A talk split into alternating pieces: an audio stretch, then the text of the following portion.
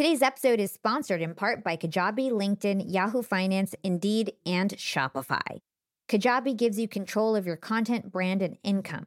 Get a 30-day free trial to start your course at kajabi.com slash profiting. Reach top-level decision makers by advertising on LinkedIn. Go to linkedin.com slash yap for a $100 credit on your next campaign.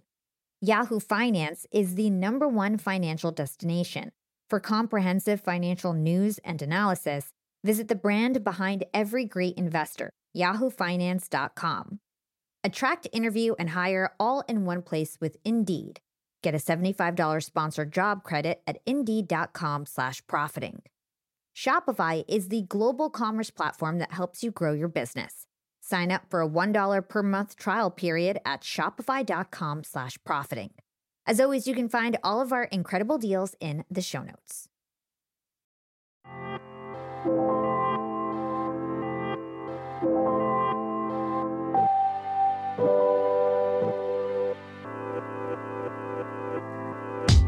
Hello, my young and profiting family. I know you all love tuning into Yap each and every week, but have you ever thought about starting your own podcast?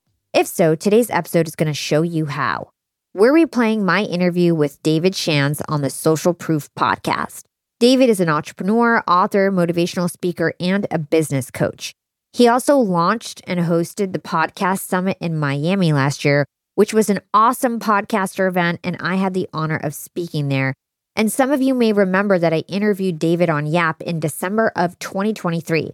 We had a great conversation about his come up story as an entrepreneur and how he built such a huge online community around his brand. And my appearance on David's podcast was one of my favorite guest appearances of 2023. I actually flew down to Atlanta. We did it in person. It was an awesome, natural conversation. And nowadays, when I go on podcasts, I'm always talking about LinkedIn. Everybody wants to know about my LinkedIn masterclass because it's a top course. Not that I'm biased or anything. This time around, David really focused on podcasting, probably selfishly because he has a podcast.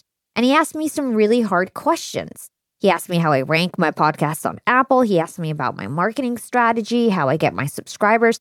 And then also, we really broke down monetization, how I monetize my network, 360 degree sponsorship campaigns, and just my philosophy on monetization and sponsorships overall. Because honestly, I've learned so much over the last two years. I launched a podcast network where it's my job to grow and monetize some really heavy hitting shows like Jenna Kutcher's Goal Digger, Amy Porterfield's Online Marketing Made Easy, and John Lee Dumas' Entrepreneurs on Fire. I've got some of the biggest shows in my network, and it's my responsibility to sell their shows.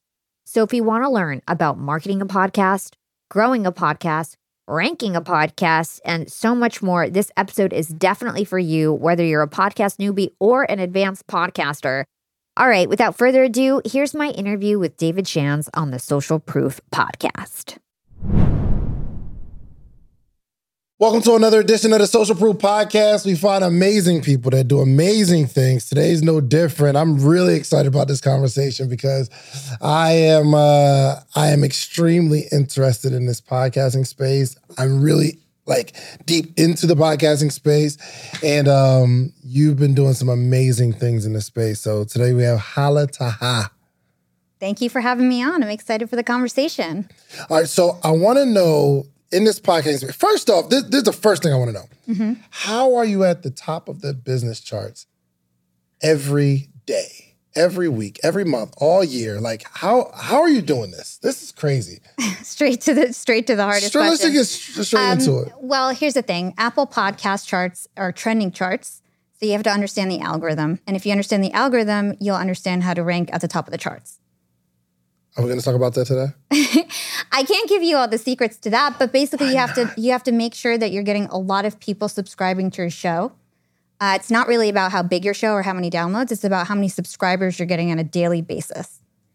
It's about how many subscribers you're getting on a daily basis. But is it? It's, it's measured with uh, uh, listening duration as well, right? It's like a whole algorithm. It's a whole algorithm, but it's primarily based on how many daily users are subscribing to your show on a daily basis. So basically, I have my team, I have an army of VAs that are DMing people constantly to try to get new subscribers every single day. Uh, if we're able to get new subscribers every day, we stay at the top of the charts. It doesn't matter if I had a slow month and didn't get a lot of downloads. It matters how many new subscribers you're getting every day. You have a team of VAs that are reaching out to people and saying, "Hey, subscribe to this channel." Yeah, and we're proact like proactively just recruiting new listeners that way, uh, 24 hours a day. What's some of the things that you're telling them to say? So we'll we'll target, for example, small business owners or entrepreneurs. We'll say, "Hey, what's up? Nice to meet you. My name's Hala. I have a number one entrepreneurship show. I've had Alex Hormozi on, Greg Cardone, Daymond John. Uh, you're gonna love this show. Here's the link to check it out." And we follow up. Hey, did you take a listen? Did you listen? They'll say, you know, I loved it. I subscribed. If they give me good feedback, then I'm like, hey, can you copy and paste this as an Apple podcast review? So then you get the social proof, which then helps with people finding you on Apple and then subscribing on their own accord as well. How many how many people a day do you think you're reaching out to? Probably like 2000 at least. No, what 2000 people a day? Mm-hmm. And that's that's just, you know, who we're proactively reaching out to. And there's other things that we're doing as well. We're doing media buys on other podcasts, media buys on different podcast players. So there's like lots of different tactics. I'm guesting on shows like this all the time to try to get new subscribers. But really, what I think moves the needle is this DMing strategy where we're proactively just getting new people every single day. Because it's not enough to just get people to listen and keep listening. You've got to get new people every day. Oh my gosh. I would have never thought of that. How'd you come up with this strategy? I was just studying what worked and when I ranked, why did I rank and, and what happened. And then I realized that's what you need to do. So now I do it for me and, and all my clients. Okay. The VAs. Um obviously they write good English, I would imagine. What's the training process for them? Well, so I primarily do this on LinkedIn, first of all. Um, LinkedIn is a Plus you do more to DMs on LinkedIn. we do it on Instagram and LinkedIn, but primarily LinkedIn because then we can get really targeted and we can actually search for the right people. So I can find anybody who has entrepreneur in their title and then target them that way. Or let's say I'm interviewing Chris Voss and he's the number one negotiation expert. Anybody who may be interested in that, I'll reach out to them based on what's in their title. Or if I have Grant Cardone on, I'll message all the real estate people, hey, I just had Grant Cardone on. And so, like, I'll target people so that they're more likely to be interested and not consider it spam because I'm like, hey, you look like you might be interested in this based on your title and expertise. You know, check this out. About how much do you pay the VAs? It's not expensive at all. Probably like for a full time person, it's like 500 bucks a month, 600 bucks a month. And all day they're reaching out to people, All drumming day. up. And I have got like shifts, right? So it's just 24 hours a day. Oh my God. Yo, we need some VAs. This is insane. oh my gosh. Okay. So so okay, that's cool. Being top of the charts, what does that mean? And why does somebody even want to go need to go through that? Go for it. Well, because on Apple specifically, so the the podcast industry is made up of like 70 different podcast players. So Apple's not the only game in town, but they have a huge market share. So let's say it's 20, 30% of all listens are coming from Apple. Mm-hmm. Plus, it still is like the most famous app that everybody cares about. So if you say, you know, I'm I'm the number one, literally the number one podcaster on Castbox, right? Which is like the fourth largest podcast player. Mm. And if I say that to people, people will be like, I don't care. Like, what's Castbox, right? Like, you know, but if I say, you know, I'm top of the like top 10 business on Apple, everyone's like, oh, wow. Like, you know, because it still means something to people who don't know anything about podcasts, right? So it's good social proof to get guests and things like that. But the main thing is that it's discoverability. It's the only way that you can actually get discovered on Apple. So if somebody is like going on, like, let's say Ed Mylett's show, if they scroll down, they're going to see five podcasts that show up that are ranking top of business as well. So it will say like similar podcasts like this, and it will be the top five shows. And if they click more, they'll see the top 20 shows. So your goal is always to be in the top 20 of your main category or subcategory so that you can actually get discovered on Apple. For sure. But okay, so obviously discoverability, but what does that even mean? Like, okay, I want to be on the top of the charts. What other opportunities have you seen that come from that? Getting huge guests on your show, which then is like a flywheel effect Oh, of having a big podcast. So, for example, um, Alex Hormozi has come on my show, and Grant Cardone and Matthew McConaughey. Why? Because I just show them, hey, I'm ranking higher than you on the charts. Right. Come on my show. Wow. You know what I mean? So even though, you know, I'm getting a lot of downloads, but maybe somebody like Tim Ferriss is getting more downloads than me. He's been doing it for 10 more years than I have, but I'm ranking higher than him. So it's it gives me the social proof. And he knows your name for sure. Mm-hmm. Dang, that's crazy. Okay, um, But there's other ways to grow your show too. So happy to talk about that as well. let's go. Let's talk about it. And you will be talking about it at Podcast Summit. Yes. Um, yes, it's going to be good. Okay, so what are some other ways we can grow the show? So, one of the main ways that you can grow your show is by actually advertising in the podcast players. So, when you're thinking about growing your show, the fastest way and the most cost effective way is to actually advertise in the podcast apps where there's already people listening to podcasts. Because if you're going to be like broad on social media, especially if you're just like posting on your feed, most of the people, they're not listening to podcasts. Like half of people on social media don't listen to podcasts at all. You want to reach people who are avid podcast listeners. This is their hobby. They're mm-hmm. listening to like seven podcasts at a time. They're always putting new podcasts in their rotation. So you want to reach them where they are, most preferably in the app that they already listen in, right? So you can, uh, you know, reach out to the different podcast players, and they all have these different advertising opportunities where they might have like a banner ad that you can get featured on, or um, you could be incorporated in their onboarding series. So when somebody signs up for the app, based on their preferences, they'll auto subscribe to your podcast. Mm-hmm. Then you can also work with them where, where they set out push notifications when you have new episodes or email blasts to their subscribers when you have new episodes. So usually these podcast players are less risky in terms of your investment because mm-hmm. they'll guarantee subscribers, they'll guarantee a certain amount of downloads. And so if you do that consistently, that really works and they're real listeners. Uh, when when you're a big podcast, you need to make sure you have real listeners because if you have sponsors, they need to be clicking and buying so that you can keep getting sponsors, right? Absolutely. So that's one way. And then the other way is collaborating with other podcasts. So that's uh, buying commercials on other podcasts and doing guest swaps. So those are like the the main ways. Gotcha, gotcha. In terms of the guests, not guest swaps, but buying advertisements in other podcasts, you're asking them to say, "Hey, go watch out, go listen to Young and Profit, or listen to Social Proof," mm-hmm. and you're having the guests do the read. Yeah. So you're gonna write talk points and give them talk points so that they can do a host read ad the same way they would do an ad for like HelloFresh. They would do it for your podcast. But the cool thing about it is you can actually track the success. So what you'd want to do is actually test multiple shows at a time. So like a lot of big podcasters, like Jordan Harbinger, for example, he's one of my mentors. Um, he does this on a monthly basis where he's just paid testing. Yeah, he tests like a bunch of shows and you track it on Chartable and you can actually see who went and downloaded your show from that podcast and you can get the conversion rate. So you can see how many impressions that uh, commercial had. Then you can actually see how many people went and downloaded your podcast afterwards. And then there's certain podcasts that will convert super high and you just keep buying on them. Gotcha, gotcha. Okay, okay. Your are you more focused on your podcast? Are you focused on your like growing your podcast or helping your network, or do you do them both simultaneously? I'm just doing both at the same time because the more money I make with my network, the more I have to invest in my own show. Explain that. as I make more money with my company, with my network, it costs money to grow a huge show. So as I do that, Does it?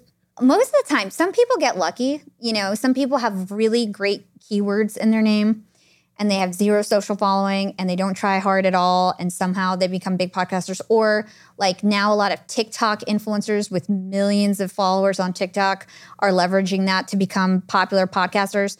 But, you know, I found that one way to get it is just to, you know, get ads and know what you're doing and pay for it and, and grow your show. Gotcha. So you've been podcasting for five years. Yeah. Your first year in podcasting, did you make any money? No, Second year, no. third year. Yeah. Okay. Where was that? Where that first dollar come from? It was like two years into it, I started making money. Um, I actually first started monetizing my brand through my social agency. So what happened was, is I had I had about twenty volunteers who worked for free for me for two years. I was the biggest podcaster on LinkedIn. That's where everybody knew me. I, I was like bigger than Lewis Howes on LinkedIn, bigger than Ed Mylett on LinkedIn, and so I had a lot of super fans on that platform specifically. And they would always reach out to me like, I love your mission. You changed my life. How can I help you? And I knew everything about marketing. So I would teach like one guy how to do videos, one guy how to do audio, one guy how to do my website. And I would just teach all these interns. Mm-hmm. And so two years into it, I had like a Slack channel with 20 interns around the world in the. US too, just working for free for me. And I was working corporate at the time and my podcast was just a side hustle. Hold on, whoa, hold on. you have a job and you have a but you have twenty, you got twenty people to work for free for you for two years. For two years, while you still have a job. While what I still were, had a job. What were you saying to these people? Uh, they were just obsessed with the mission, and I was teaching them a lot. I would teach them how to, had like I said, video edit, how to copyright, how to blow up on social media, and it was exciting. We were getting huge guests from the start. So it's like I had a big podcast, but I just hadn't figured out how to get sponsorships yet or do mm. any of that. I was still growing, you know, and yeah. I was uh, already getting known as like the podcast princess and all this kind of stuff, but we were still growing. So my big break was basically all these guests that would come on my show. They were authors, celebrities. They'd always be like, Hala, how'd you grow your LinkedIn? Can you do it for me? Hala, how'd you grow your podcast? Can you do this for me? And I'd be like, no, you know, I've got a job at Disney. I'm doing great. Like, I'm sorry, I just have a volunteer team. They work for free. And then finally, uh, do you know who Heather Monahan is? No. She's this big influencer on LinkedIn and a podcaster. She wouldn't leave me alone. She mm. just was like stalking me on LinkedIn, commenting on all my videos. And she's like, Hala, I need you to do my social. I need you to do my podcast. And so I was like, I can't do it for you, but I'll train you. Mm. And so I started scheduling meetings with her on Saturdays, trying to teach her how to video edit and do all this stuff. And she's wow. like, Hala, I just like had a meeting with VaynerMedia I have a budget that I can give them, but I want to give it to you. Mm. You're better than them. I know you have a company. Like, just start paying your interns and let's do this. I want to be your first client. Like, you've got to do this. So I did it. And then my second client was like a billionaire, $30,000 a month retainer. And then it just like everything skyrocketed. I, I got like Kara Goldin from Hint Water. I got the CEO of 1 800 Got Junk. And I just started running all these big CEOs' uh, social media and started making money. And then I figured out how to take that money that I made and then really grow my show. Let's hold that thought and take a quick break with our sponsors. Young and profiters, they may call me the podcast princess, but I'm also the LinkedIn queen. I've been a LinkedIn influencer for six years now, and I teach one of the most popular courses about LinkedIn. And I love to teach sales on LinkedIn because when it comes to B2B sales, LinkedIn has got that on lock. LinkedIn is where all the decision makers are hanging out. There are 180 million senior level decision makers on LinkedIn and 10 million C suite decision makers. These people are on LinkedIn and they're in the mode to buy.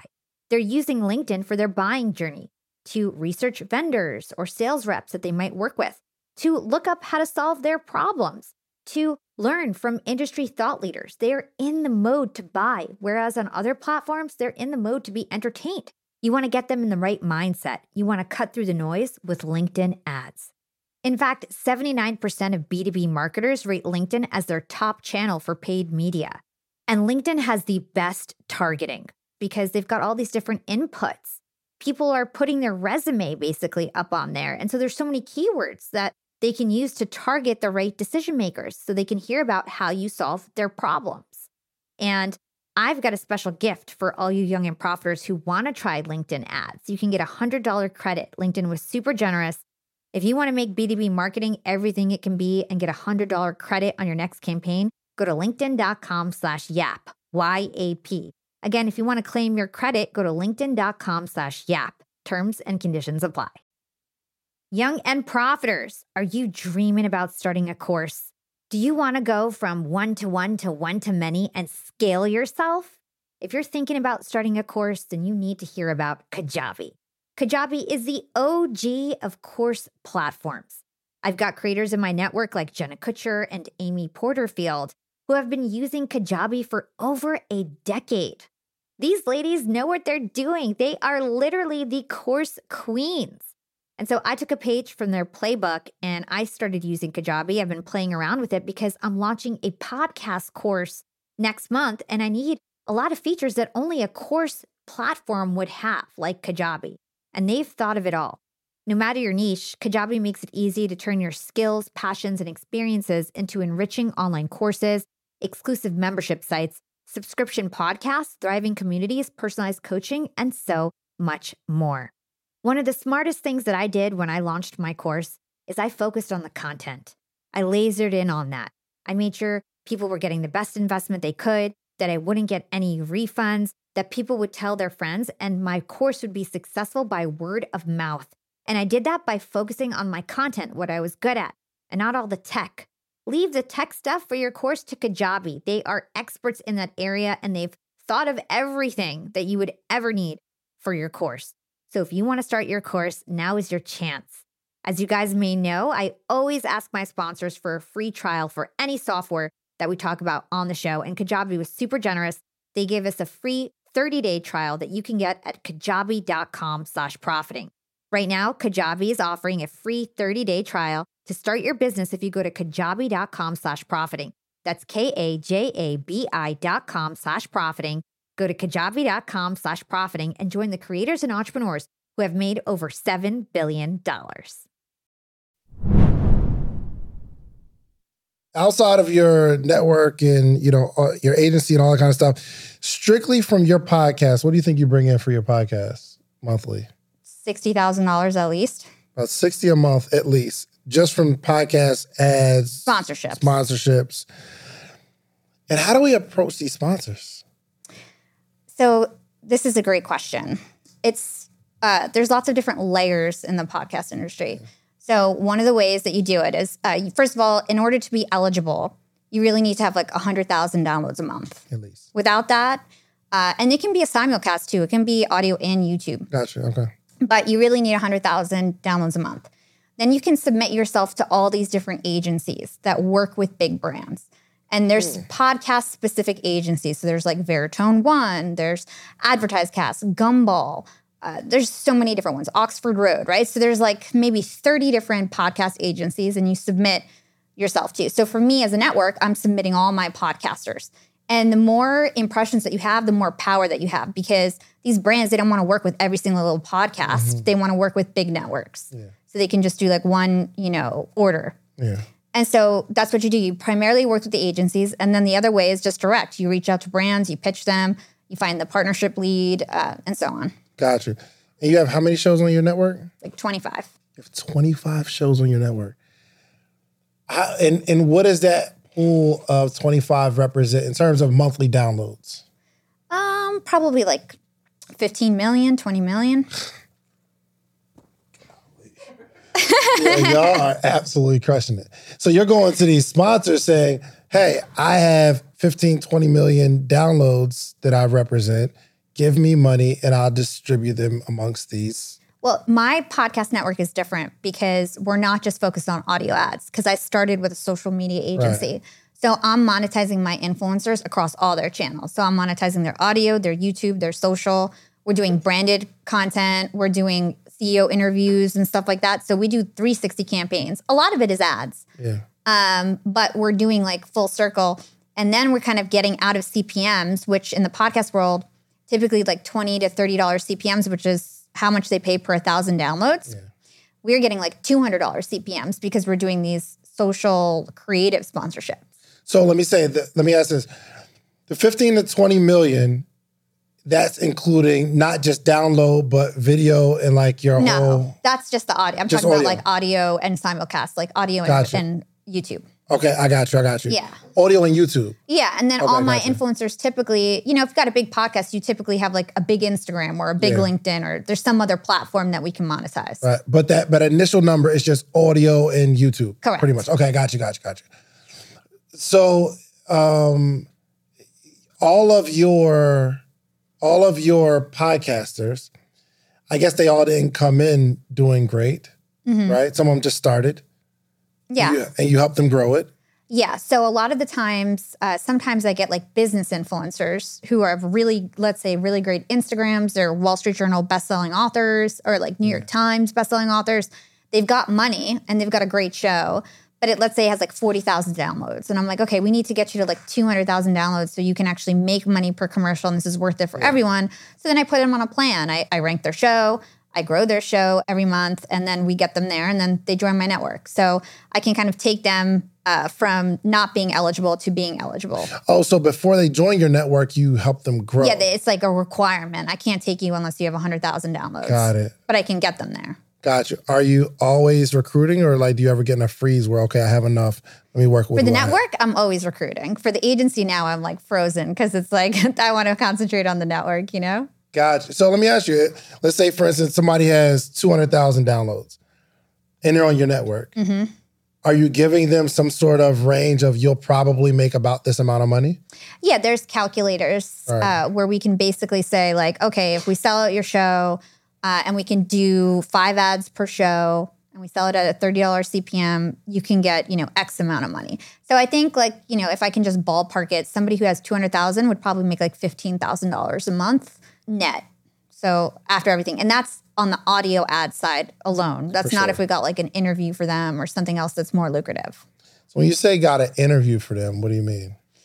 So a lot of podcasters, and this is like sort of a little known thing, but it's it's becoming a big trend. People are paying to come on podcasts. Here's my question: Is it illegal? No, it's not No? illegal. It's a service. Uh, okay, but there are people that are calling that payola, like in music. So you can't pay somebody, you can't pay to have your music played. They're calling that payola. Podcasting, it's really Hmm. It's not the same. It's not the same because a podcast is a business, right? So I'm offering a service. My service is exposure. So if you wanted to come on my show, not you, but like if somebody wanted to come on my show, and let's say they fit my target audience, they have something relevant to say. For I won't just put anybody on my show, and I do this very rarely. But like it's like sometimes there's really successful people who are smart and. Uh, sometimes they're my best episodes, and people come and pay to be on the show. And then we'll include like audio ads afterwards for their business. I'll do social posts for them, DMs for them, and so on. So we'll put together a little package for people to come on the show. And it's basically like brand awareness. It's another way to advertise. Okay. Um, what is the what is the range that you're charging? Maybe not for your show, but just in general. Like for like it it, it just depends on the or for your show. Somebody might be watching, got a bag like- for you. well, um, depending on the show, we'll charge anywhere from like eight thousand dollars an interview up to like twenty five thousand or more. Mm-hmm. Uh, there's some huge podcasters that are charging like eighty thousand dollars to come on their show. I don't charge that much, but you know, I just got to deal with the Olympics where I'm interviewing three Olympians and they're paying me sixty thousand dollars. And I would have interviewed them anyway. Like, oh my gosh. Okay. Do you have okay, do you have a group of people that are always looking to get on podcasts that are willing to pay? Or or you don't really focus on that and if they come, they come. there's always people who are interested. You'd be so mm. surprised. A lot of the brands that would advertise on our show, we then upsell them for some sort of creative sponsorship. So, another example is Shopify. They've been my long term sponsor for a really long time, and I crushed it for them. So, I interviewed their president. I'm also going to interview the CEO of three of their huge brands, and we did this like extended brand campaign with them. Mm-hmm. Another example is Constant Contact, another one of my long term sponsors. So instead of interviewing their CEO, their CEO is not interested in that kind of stuff. I did like an email marketing webinar and did like a creative campaign for them. So it's like you can just like kind of upsell to do like some co-created branded content with the brand. What's how many downloads your your podcast get? Like 500,000 a month across all channels. So it's not even like the biggest show in the world. It's just It's lit though. yeah. It's lit. The the people that like subs, the people that subscribe, do you see that it like you have these people say, "Hey, subscribe, subscribe, subscribe." Do you see that moving the needle in downloads? Yeah, for sure. Because podcasting is like a leaky bucket. You continually need to grow it. Because what happens is that, and you guys have probably all done this before. You listen to a podcast, you're obsessed with it for three months, and Yeah. then something, some new shiny object comes along, Yeah. and you leave. So it's like I continually have to be bringing people in, even to maintain the five hundred thousand. And then if I really want to get a jump in downloads, then I need to invest in media buying and, and get like different ads on different players and really invest in it. But in terms of maintaining it, it's important for me to continually bring in new people. And then everybody listens to probably like 10, 12 episodes until they drop off. Maybe some people listen for years, but uh, it's more realistic to think that people are listening to like 10, 12 episodes and then moving on to the next thing. That makes sense. All right. So five years ago, you start your podcast. Where were you at in your life before you started? I was working in corporate at Hewlett Packard. I started my career in radio. So I used to work at Hot 97. I was Angie Martinez's assistant. Really? Yeah, for three years. Uh, so I was That Angie. Yeah, yeah, yeah, Yeah. Angie's on the wall. Do you still talk to her? yeah, once in a while, she she was always like, "Oh my God, look at you!" Like you know. Uh, so I was Angie Martinez. She's great. I was Angie Martinez's assistant for three years. In the radio world, you work for free. So I worked for free for her for three years Oh, wow. on every day on her show. I dropped out of college to work for her. Wow. And um, when I wanted a paying job, she fired me. and then I started this uh, this website called the Sorority of Hip Hop, and that blew up. And I almost got a MTV show. Um, so like I've been in this world for a long time trying it. I didn't get the MTV show after they filmed us all summer. It was right after Jersey Shore. Oh, wow. They got us a studio on Broadway. They must have invested like at least two hundred thousand dollars in the show. And then two weeks before it was supposed to air, I was the lead of like a new show. It was going to be the New Jersey Shore, basically. They pulled the plug, and so I got fired from Hot 97, even though I was a, like, you don't keep somebody around for three years if they suck, right? It's just that I became a, a flight a risk because you're not supposed to have a free intern for that long, right? I didn't get the MTV show. So then I I kind of got like discouraged and I was like, okay, let me just like shut everything down. Um, like I said, I had this really popular blog site. I had 150 girls who blogged for me in and out of this How you organization be getting these years. slaves? I mean, I know, yeah, I know. I'm really I not slaves. like, golly. But I really, I have a. That's one of my talents. I swear, is like getting like. I don't know for how many times I've done it. Like I've done it so many times in terms Man. of getting like because at Hot 97 I was like the queen of the interns too, Yeah. teaching all the interns. So from there it's like then I was just like always knew that I needed interns for everything that I did, you know. oh so my gosh. so um I'm yeah. gonna get some interns. We need some interns. Interns? Well, we need interns, right? So my daughter, she's 13, so she's kind of like she's kind of an intern. But we need some real interns. yeah. How do you get them that you just paint a picture and say, hey, this is gonna be amazing, you're gonna be a part of it? yeah, like when I had the sorority of hip hop, we were hosting all the cool parties, and so it was like really cool to be in, in my sorority of hip hop, right? Like I was the mm. president. I was hosting parties with DJ Camilo and Funkmaster Flex. All the DJs were my really good friends. So it was like everybody wanted a piece of that, like, and just wanted the exposure. They got to blog. They got to be on this popular blog. I would teach them how to blog, how to how to use WordPress and whatever. Yeah. Um, so they wanted the exposure, and we were all young, so it's like they didn't, you know, they worked for either very little or nothing, and we all just like had fun, right? So What'd you learn from Angie over those three years? uh, she definitely instilled hard work for me. Uh, my memories of Hot 97 are just like running. I was just like constantly running Right. everywhere. You know, she would come up to me and be like, Hala, my nail chipped. I need you to find the color of this nail immediately. You have 20 minutes. Like, and then I'd be like running around trying to find this nail color. Yeah, it was like sort of like, what is that show with Diddy that like it was making the band?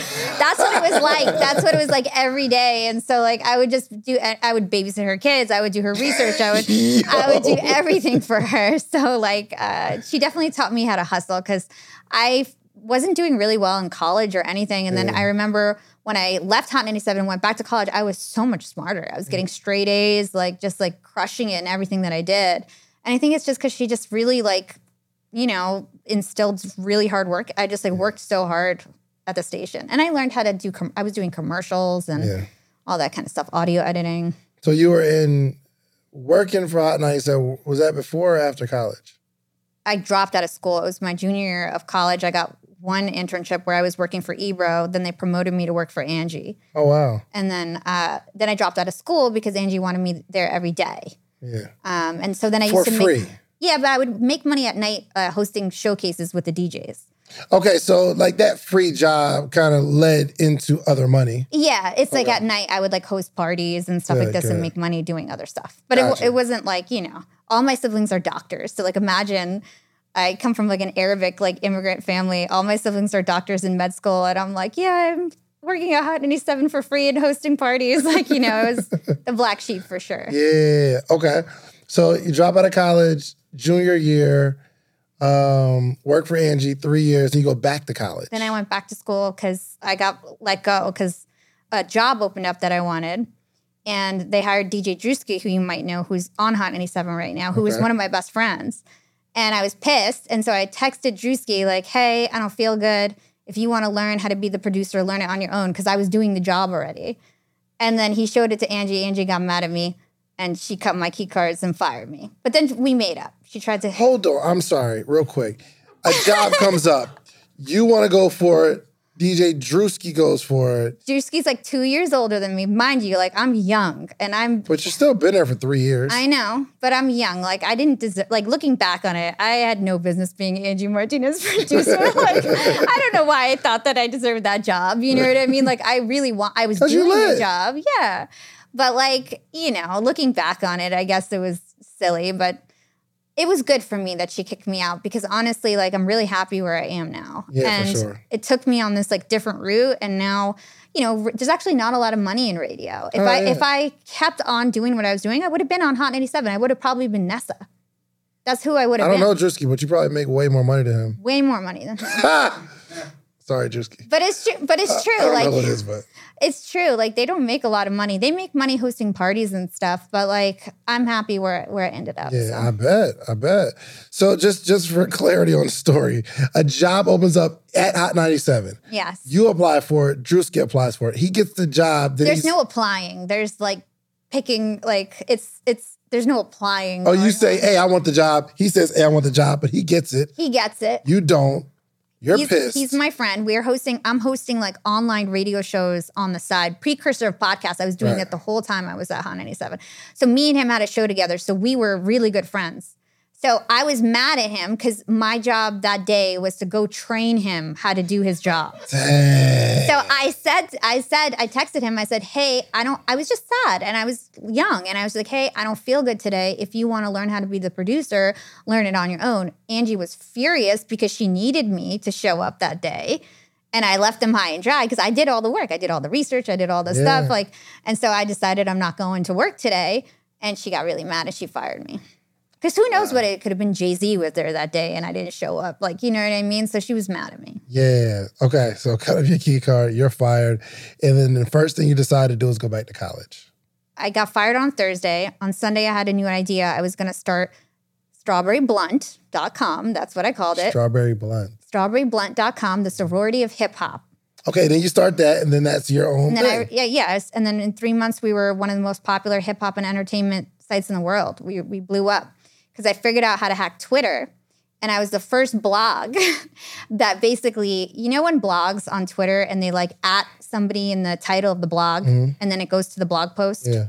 So we it was a music blog. So I'd be like at Wiz Khalifa new song, blah blah blah, at Drake new song, and there'd be like 50 pretty girls tweeting the same thing at once.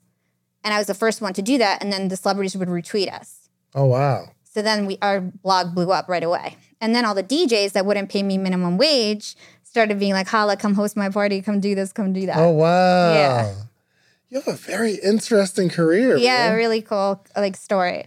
But then I didn't get MTV and I just never thought I'd get back on a mic. Yeah. I went into corporate. I worked at Hewlett Packard. I like got my MBA, got a 4.0, like and just literally thought I was never going to be in entertainment, never going to be on a mic and I just did the corporate thing. Mm-hmm. But in the corporate world, I was doing the same stuff. I was like interviewing the CEO, interviewing the CMO, became the face of the young employees like so Gotcha. but still doing the same stuff in corporate, but just a different, like taking more of a business side of it. And then four years into my corporate career, I started seeing like this thing called podcasting really bubbling up. And it was more accessible. Like podcast was a thing uh, for many years now, but it wasn't accessible. Like you would need to be Yeah. really tech savvy to figure it out Even to go listen to it, it was yeah, hard. it was like really hard. Then all of a sudden I was like, wow, I can do this. I know everything. I know audio editing. I can make videos. I can I know how to blow up on different social media. So instead of Twitter, I focused on LinkedIn. And I just Why LinkedIn though? um Especially for entrepreneurs, because it's young and profiting. It's for entrepreneurs. it's for at, in the beginning it was really for corporate professionals because I wasn't an entrepreneur yet. So I didn't know how to speak to entrepreneurs, right? Uh, in the beginning, it was for corporate professionals, and then entrepreneurs. I found out liked my show, and I kind of evolved to more of an entrepreneurship show. But um, LinkedIn, because people were interested in learning, and I, I saw it as a wide open field because no other podcasters were really focused on that platform. And you always want to stop the scroll and stand out, and so I would just stand out because I would put my videos up on there. Before video podcasting was a thing, I used to do like comic book audiograms and kind of stand out mm. on LinkedIn that way. And so I just kind of became the number one podcaster on LinkedIn. And then I leveraged that to really grow everything else. Got it, got it. What is it about LinkedIn? Because I just started, I just started posting clips on LinkedIn. We're doing maybe like two a day now on LinkedIn, and uh, I'm seeing there's there's some traction. I don't even know anybody over there on LinkedIn. I don't even know how to really like log in and look at it. So maybe I'll have you look at my analytics. But uh, is is LinkedIn something you definitely recommend podcasters to jump into?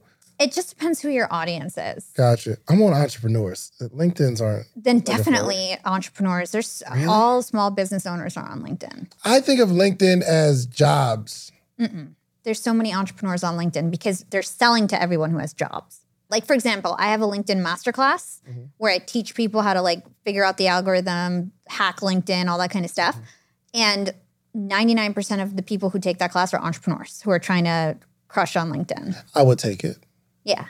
You can join it. Okay, thanks. Oh, um, how much is it? $2,500 for two days. Is it It's a two day workshop. you do it in person? It's a virtual two day workshop. Virtual, okay. So talk to people that don't have a podcast. It's my belief. It's my belief that everyone needs to podcast. If you're an entrepreneur, a business owner, somebody that just wants a good hobby, or like I, I, I believe everybody needs a podcast for some sort of reason. Whether you learn how to be a better communicator, like you got something you can create uh, that is yours and gives the message to the world. What is your thought on um, on the average person podcasting? I think it's tough. I think that if your goal is to network with other people Mhm. and you have a business model where you are actually interviewing people who could become your potential clients, then it's a good idea because then no matter how big your show is or how small your show is, you're always talking to your target audience, which is your guest. Yeah. So, like I said, the first way that I monetized my show and and like made a significant amount of money off my brand was the guests that came on my show would become my social and podcast clients. Yeah. Now the guests that come on my show a lot of times have a podcast and they become a part of my network, even right. So it's like I can monetize my guests in other ways by offering them services, right? And then once you do that, you can invest in your show to grow it and then get sponsorships. Because, like I said, you need 100,000 downloads a month at least to start getting sponsors. Um, so you are a network and you're recruiting people. Has anyone ever tried to recruit you to their network? Yeah, I signed to a network once and it was one of the biggest mistakes of my life Why? because they didn't do a good job selling. I, I, I, I signed to a network and I had done such a great job selling from, from month one for my show. I was sold out, sold out every month. I only had like three other podcasts or four other podcasts, sold them out every month. Oh wow. And when I signed to this network, I was already sold out two months ahead. In four months, they got me like $5,000 in ads. When you say sold out, what do you mean? So every podcast, depending on the length, has a certain amount of a certain amount of ads they can put on the show. Yes. Sponsors are usually buying mid-roll ads, Yeah. which are in the middle of a podcast. And so typically an hour-long show might have 4 to 6 ads. Okay. So for me, a sold-out show was 6 ads. Yeah. Host read. Yeah. Because you can get uh, there's other ads called programmatic, Mhm. but they're uh, basically pre-recorded. Like let's say Ford has like a commercial that they air on your show, uh, but it's way less CPM. Sometimes these Yeah. are like two dollars CPMS, whereas host read ads are like thirty dollars CPM. So you don't want really too many programmatic ads because they're not good for the audience, and you don't make a lot of money. Right. So I was like 100% sold out host read, joined a network, and they promised me the moon, we're going to do this. And I thought, oh my gosh, like instead of my, you know, four person sales team and but like my interns from India, you know, I'm going to have this big network help me sell my show. Mhm. And then, you know, you get lost in the shuffle. They did nothing for me. Mm. They didn't grow my show. They didn't sell my show. And in fact, they they ruined like six months of everything. And then I I pulled out after four months of them like not selling anything and kept kind of pushing me along. Mm. I pulled out and uh, I really just got focused. I'm like, I'm just going to start my own network. You guys don't know what you're doing. Yeah. And now we're crushing, you know, but it took us a while to kind of get rebooked because they screwed me up so much. Out of all out of your 25 shows, what is your what is your goal in terms of like revenue to bring into the network on like a monthly basis that you can start distributing to people? Like what is your do you have a, a target number? Like I want to make X amount of dollars for my network every single month. I don't have a target like that yet. Mm-hmm. My goal is to try to sell out all my different shows.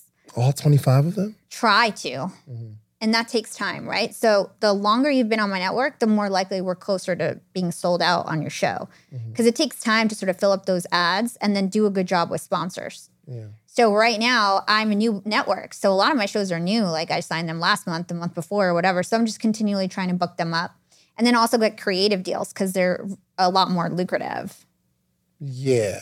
Okay. Let's say, for instance, I create a show and I come to you, Hala. I got this dope show. I think it's gonna go well. I already have a podcast and it, it does well, but I want to create a whole nother show and put it on your network. Would you be able to get me some money? It, we'd have to grow it to a certain amount first. Still gotta grow. We can't like pre-sell it, You gotta even based on past success of something. definitely not. Just nobody's gonna look at you if you don't have the downloads, right? There's so many other podcasts out there with downloads. A mm-hmm. brand's not gonna put money on something if they don't know that they're getting a certain amount of downloads or not. But if you have a social reach, I think it would help. You might be able to get signed to a network that would give you a guarantee. Yes. Um, and then they would just like bank on the fact that you're going to grow your show, but you'll probably get a low guarantee. Oh, it's gonna be like three million. I'll come over. I'll help you grow your show, and I can do it non-exclusively. Uh, I think the only thing is, so I'm on Red Circle, and they do treat me really good. Okay. And they go and get a lot of uh, ads, and I got a relationship with those guys over there. So we do we do pretty good in terms of uh, our show, the Social Proof Show. Good.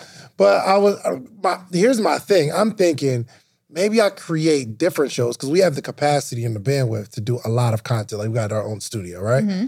Where you might have a different audience that you can put me in front of. Another network has a different audience you can put me in front of. I would just have to have three shows running simultaneously that I'm pumping to different networks. Yeah, I mean, my advice would be to grow one show really big because it's like the same amount of effort, and then you make so much more per commercial. Yeah, but I want to get. What if I want to? My goal is to get different audiences, though.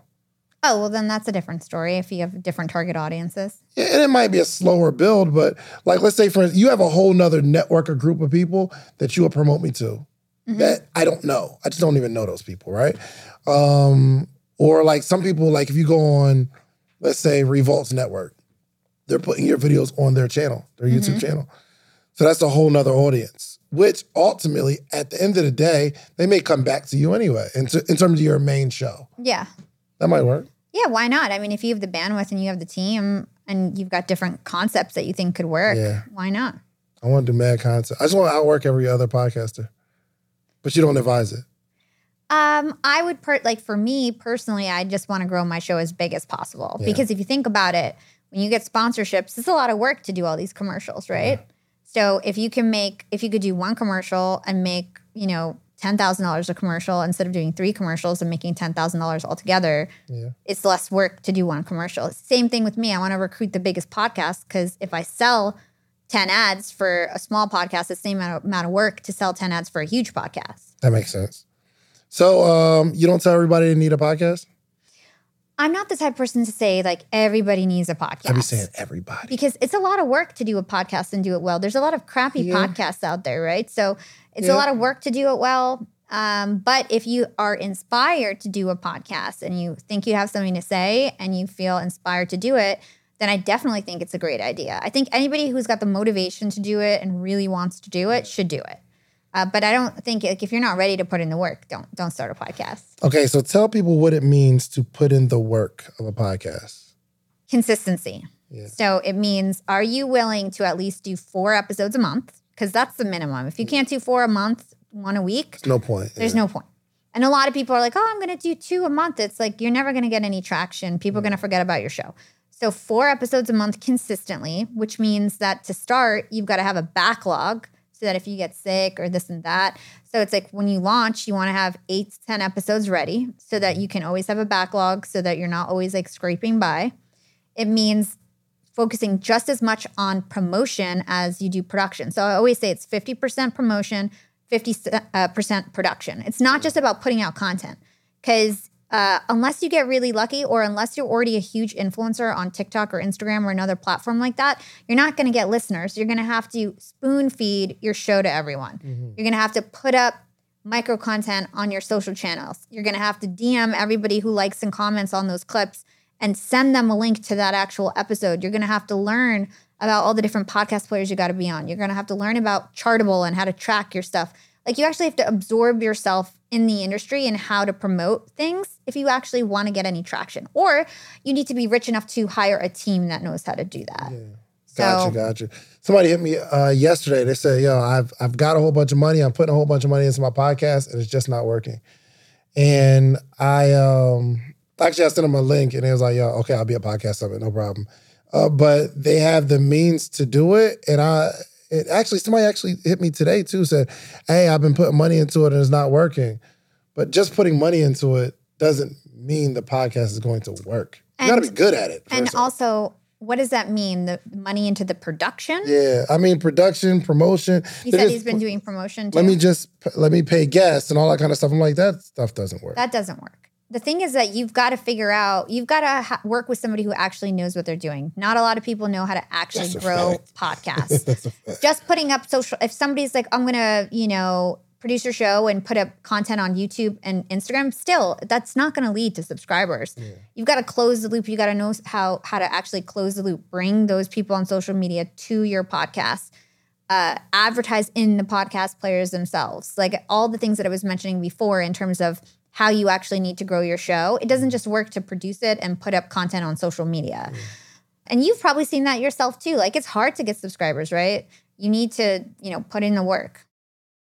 We'll be right back after a quick break from our sponsors.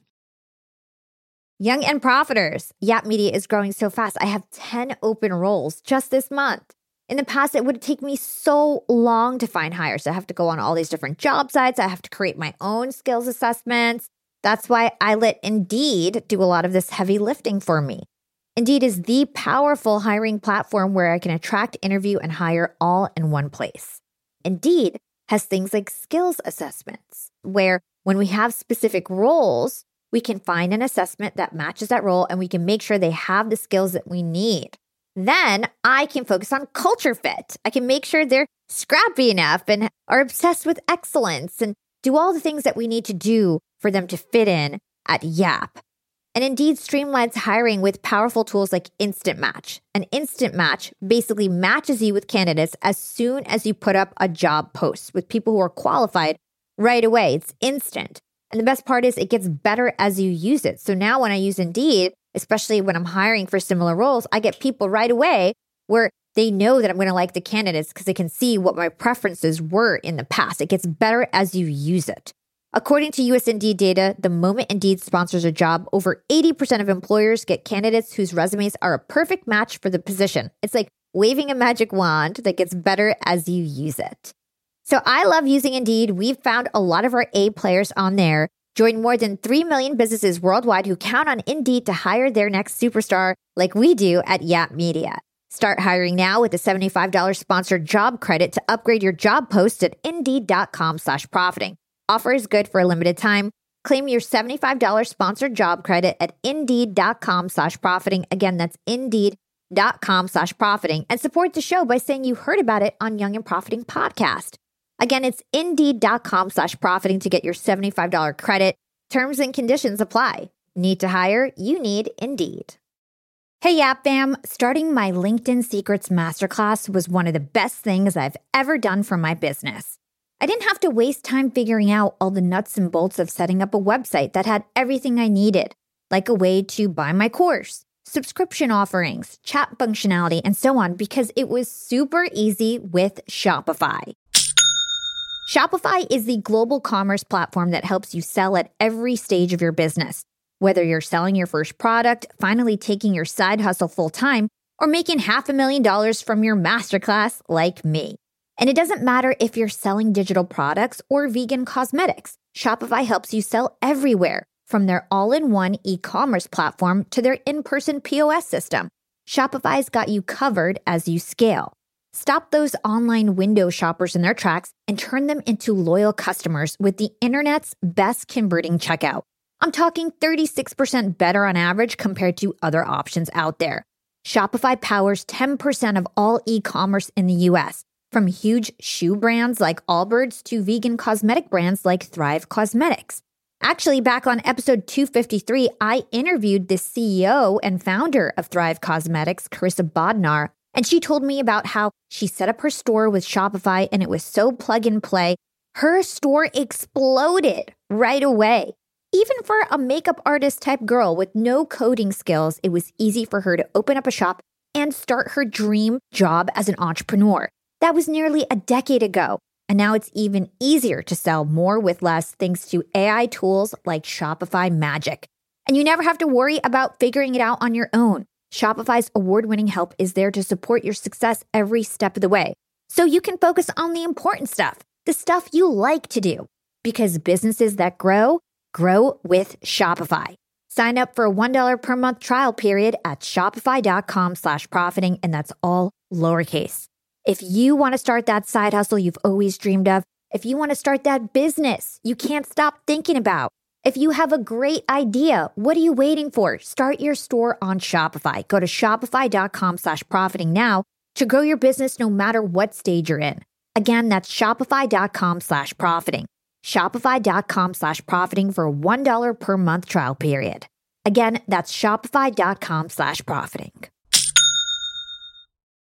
Young and profiters, we are all making money. But is your money hustling for you?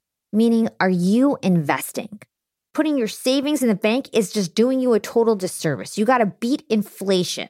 I've been investing heavily for years. I've got an E Trade account, I've got a Robinhood account, and it used to be such a pain to manage all of my accounts. I'd hop from platform to platform.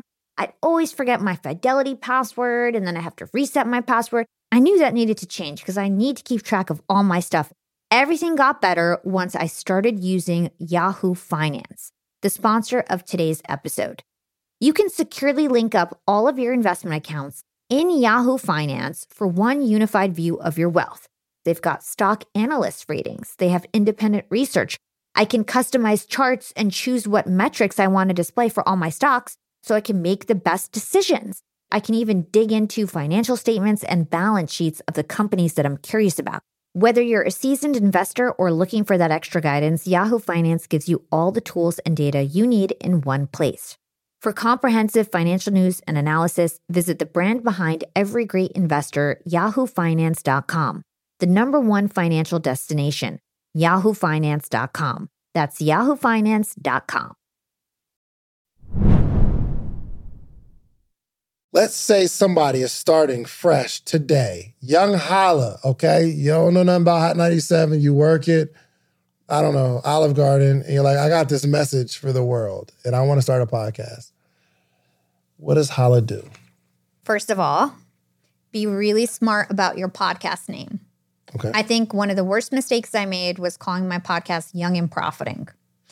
I love it now, and I mean, a lot of people know it, but to this day, no one's going to find me casually unless some, you know, they're looking at the charts or something. Nobody's going to type in young and profiting in their search bar.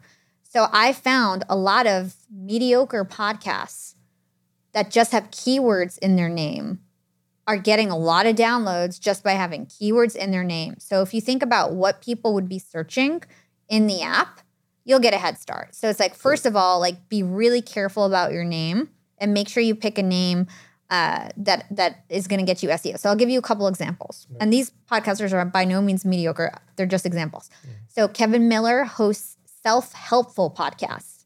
His podcast gets six hundred thousand downloads a month because people are typing in self-help, and what Yeah. pops up? Self-helpful. Yeah, that's smart. Dang, that's a hack. M- millennial investing.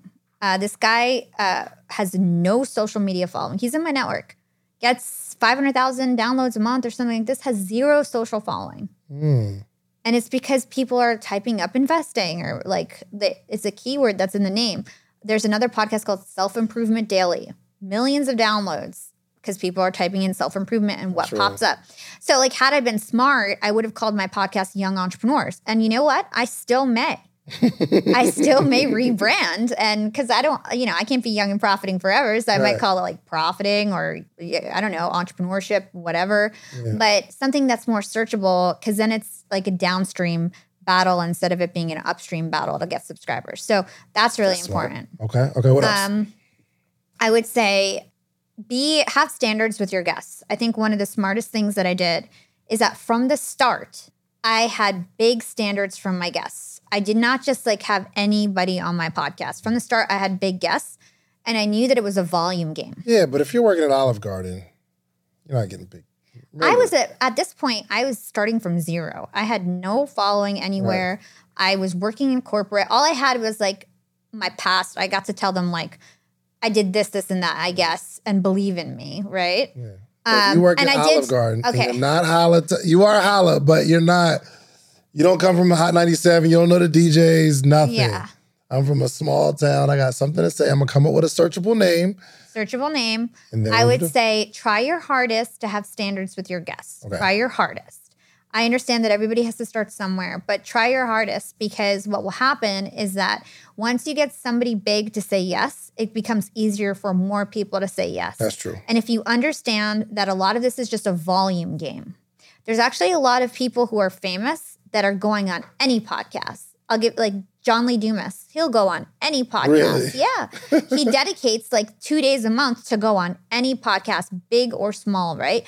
There are people out there or somebody who's a little bit older, like really reputable, and they just might be retired and have more free time. You might be able to get like a bigger name who's like a little bit older or somebody who had a popular book 10 years ago mm. and get them on your show.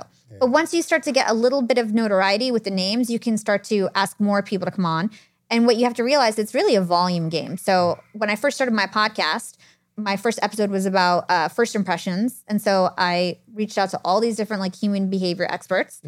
And I reached out to 30 and two said yes. You know what I'm saying? So then Nice. it's just reaching out, uh, putting out a broad like net and then hoping that at least one person says yes. And then you just keep moving on from there. I like it. Third step. So first, cool name. Let's find some standards for guests. Try to find the coolest people that we know in that particular space. Third thing, what are you doing? So you want to make sure that you've got a consistent production plan. Okay. So how often are you recording? Uh, how are you recording? Making sure that you're do, you're putting out an episode every week. You have a backlog, like I talked about. Figuring out how you're titling your episodes so that it's consistent and looks professional. What are you putting in the show notes so that you're discoverable and you have searchability? What keywords are you putting in your titles and your show notes so that you can be discovered and searchable? And uh, the fourth thing would be promotion. How are you going to promote it? Yeah. you're putting it on social media you're gonna um, you know are you gonna advertise in the apps are you gonna try to guest on other shows in your niche like what are you gonna do to get the word out because like i said it's not just about production i would say production is very important but on the grand scheme of things the winners know how to market Yeah, for sure. Last thing, Trent Shelton's on your podcast network, yes right? How did that connection happen? Because he was he's pretty big in the motivational speech areas for a minute. uh, he came on my podcast and then a few months ago he was like hala you know how are you doing everything whatever and then we talked and he joined my network Gotcha. How do you get corporate clients for you to produce their podcast? Because I want to go into that space. Uh, a lot of it is LinkedIn. So one of the strategies that I have, and the same strategy to to get podcast listeners, I target entrepreneurs. A lot of the time, these are CEOs of huge companies, and they're like, "Yeah, I listened. It's so great. Can I come on your show?" And then I say, "I'm sorry, I'm booked up, but you know, you could either pay for an interview, or I can help you with social services to get your brand awareness up, or whatever." So I just like retarget them with services. Hold on. They reach out to you and say, "Hey, I want to be on your show." Exactly. CEOs of corporate corporations, whatever, super Yeah. successful. Then I And your the- default answer is, "We're booked up, but you can pay." That's hard. Come on, that's good. we're booked up right now, but you can pay, which means we're not really booked up. I am really booked up, but I'll squeeze you in. If you want to Okay, okay, okay. But then it turns into other conversations like, you know, I'll top on a call with them and then they'll realize they want social services or they want this or that, or it turns into a whole network tour mm. typically. Well, that if they have money, they want to hop on all the shows, you know, and so then all my podcasters get the deal. Oh, okay. But because they asked, it doesn't look like I sold them anything. Yeah. They asked to come on my show. So I usually what if they're that. not a good guest though? You don't think that ruins the I show a little bit? I don't I don't book people who aren't or like I'll fit them on a podcast that's a better fit. oh, but they might not come on yours. Yeah, like Okay. I'll do it with like like I said, like the president of Shopify. That's a cool interview, you sure. know. Like so, it's like it it would it has to make sense for me. Yeah. Um, but then there's smaller podcasters where like they're happy with you know a smaller company that wants to come on. But this stuff is expensive, so usually the person's pretty accomplished if they're willing to spend like a hundred grand on a network tour or something. You know, Do they spend a hundred grand on a network tour? my network tours are typically like 120 to 150 thousand dollars, and it's like a three or four month thing. Three or four month, it's like three shows a month or something like this for like three or four months. and you pay the podcasters too. See, I got I this pay out the podcasters from right, that. Yeah. right. You be like, yo, I got this interview. Do this. I give you X amount of Yeah, so it's like a rev share. I get 30%, they get 70%. So say say at hundred, it's hundred thousand dollars. So you're saying you take thirty and you divvy, divvy up to seventy thousand amongst these other shows. Yeah, but for my show, I take 100%. And my show is always a part of it too. So it's like I do it for me and then I just add everybody else and take 30% of their cut. But they don't really get a cut because it's one big amount. What do you mean? So, let's say, for it's- instance, it's I the proposal is broken up by reach. So it's like my show might cost twenty thousand dollars. A show that's smaller than me might cost eight thousand dollars. Everybody has their own rate that I put in the proposal. Then I take thirty percent of their. I see. Okay, so they're not saying I got a hundred something thousand. no, no, no. I'm putting whatever." together a proposal based on the shows that they Ah, want, and every show has its own rate. Mm, that's lit. Oh, this is exciting, man. Thank you. The moral of the story, we for sure need to get you into this LinkedIn masterclass. Okay. LinkedIn is just showing podcasters how to grow on LinkedIn? LinkedIn? No, no, no. This is for anybody who's like an entrepreneur or a coach or an author or speaker or a corporate professional who just wants to be an influencer on LinkedIn. This is for anyone. It has nothing to do with podcasts. Got it. And Yeah. outcome for this class is what for me? Uh, basically, you're going to learn how to copyright. You're going to learn the psychology of design. You're going to walk away with a clear personal brand and voice guidelines. And then I'm going to teach you how to hack the algorithm and all the engagement hacks. And then when you're finished, you actually join my mastermind, which is uh, like office hours calls where I actually help everybody with their business. Okay. And they join my engagement pod where then everybody supports each other's posts. So it's like instant engagement on your content. All right. So can you look at my LinkedIn and tell me what's wrong? It's terrible. I know. I don't I don't even know how to navigate. And I got mad different pages. It says manage pages, and I got one, two, I got five pages. I So have no company idea. pages are not it on LinkedIn. Can you, wanna just look at my situation? you want to I'm do not good. You want to do a personal page on LinkedIn. Okay. Does he my personal he- page have the content going to it? He has 3,366 followers. You do have content, but you're getting very little engagement. You're getting five likes, two comments on your stuff, which is very little engagement. So basically, what that means is that you need to be proactive about bringing your, your target audience and you need to know the features that work on LinkedIn because you're posting videos, Yes. but videos don't do good on LinkedIn. Images do good on LinkedIn. Mm. So you need to know the features that are working well on LinkedIn. You need to understand how to pull in a proactive audience that takes viral action that's going to engage on your content. You need to know all the different hacks like you can't put a link in your caption. You've got to do be skimmable. Like there's all these different hacks. You can't even really use hashtags on LinkedIn. It screws you up. So there's like lots of little things that you need to learn about the platform so that you can actually kind of break the algorithm and get reach. Okay. Uh, do you see any difference between um, podcasters of color and like white podcasters? Are you seeing a difference at all? In terms of I mean, audience approach. Well, I think that, you know, I hope to see more podcasters from different backgrounds kind of dominating the charts. If you look at the charts, it's very white. I'm, sure. I'm one of the only like brown faces on the charts, right? So I hope that, you know, we can figure it out and start to to rank and and you know do better. But Do you see white podcasters approaching it differently? Is there something else, you know, that um, you know, it's another strategy that other people are using that we're not? I think if you think about all the really big podcasters, they started a long time ago. So you think about Lewis Howes, Tim Ferriss, Joe Rogan, all white men when they start 12 years ago, Yeah. right? So they have a head start because it was way easier to get podcast listeners when there was only 50 podcasts to choose from. Oh, yeah.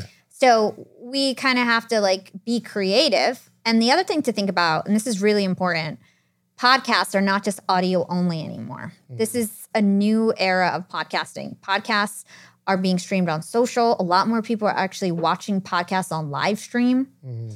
People are more into YouTube now. People are watching podcasts in short form content. So you can dominate other platforms as a podcaster and not just focus on the audio apps. Because the audio apps is pretty expensive to grow. You really need to have a budget or get lucky. Like it is, you need money to grow on the audio apps. YouTube's really hard as well. But if you can figure out how to like stream your podcast on LinkedIn, stream your podcast on TikTok, you can also get sponsorships and you're still considered a podcaster a simulcast when you're streaming across all these different channels. So I guess my advice would be don't just focus on the audio apps, see where you can stand out. Just like I stood out on LinkedIn, see where you can stand out. Maybe it's TikTok now, maybe it's, you know, threads or or just something else that you can sort of stick out on and grow your presence on. And then once you grow one channel, you then have leverage to grow the other ones.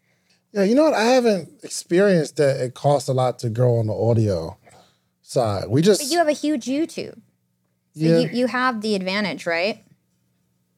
So if you have that YouTube presence, people are going to search for you on the audio apps. But if you're starting from nothing, you got to grow one channel big. How did you grow your YouTube? just putting out content. But I think it's, it's good content though, Yeah. and, and I've been putting out content on YouTube for a very long time. How long? I think my first video was 2010. Yeah. So it's like you've been doing it for 13 years, right? So it's Yeah. like it takes a, a long it's consistency. And uh, you know, 13 years ago, putting out content on YouTube isn't as common as it is now, right? So it's like you found something that was open and available and attacked it, right? So it's like, what is out now that somebody else can do that on? That's real. Okay. Um, Hala, thank you so much, man. Um, we will put a link in the description of this podcast uh, for the LinkedIn Masterclass and use code social proof for, for 30% off. 30% off. And they'll still be able to get in the mastermind? yeah. The, well, Dang, that's dope. yeah. Okay. Yep. And it's yapmedia.io slash course. Yes, there we go. Use the promo code, okay? Um, last thing, where do you see yourself in the next five years, or do you see something that you know you're gonna accomplish within the next five years? And I'm asking because I want to be able to watch this interview five years from today and say, you know what? Hala said she was gonna do that five years ago. And look, she did it.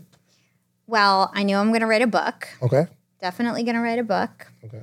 Um, I think that I'm going to be by far the number one female podcaster. Mm, I think I'm already on my way, but I think everyone's going to know me as like the female podcaster, sort of like Tim Ferriss is in the podcast world, but the female version of it.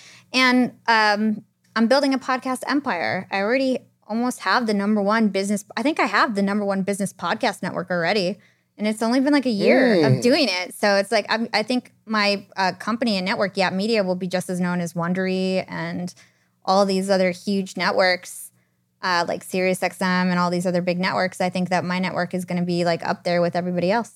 wow. You know, we got him on the wall. He sold for 250, 250 million, his network. Yeah, like I, I can imagine something like that definitely happening for me with my network. Yes. And you're take you're always who, who are you looking for to join your network? So you've got to have at least 100,000 downloads, but as we get bigger, we're going to, you know, keep stepping that number up. Yeah. Most of our podcasters are getting 300,000, 500,000 downloads a month. Uh, you got to be in the business or entrepreneurship space because that's where we're focused. And preferably, you should have at least one other social channel, whether that's YouTube, Instagram, LinkedIn, that we can monetize. Got it. Okay. All right. There it is. Yeah. All right. So listen, uh, Hala, thank you so much. Uh, take us out with a word of wisdom.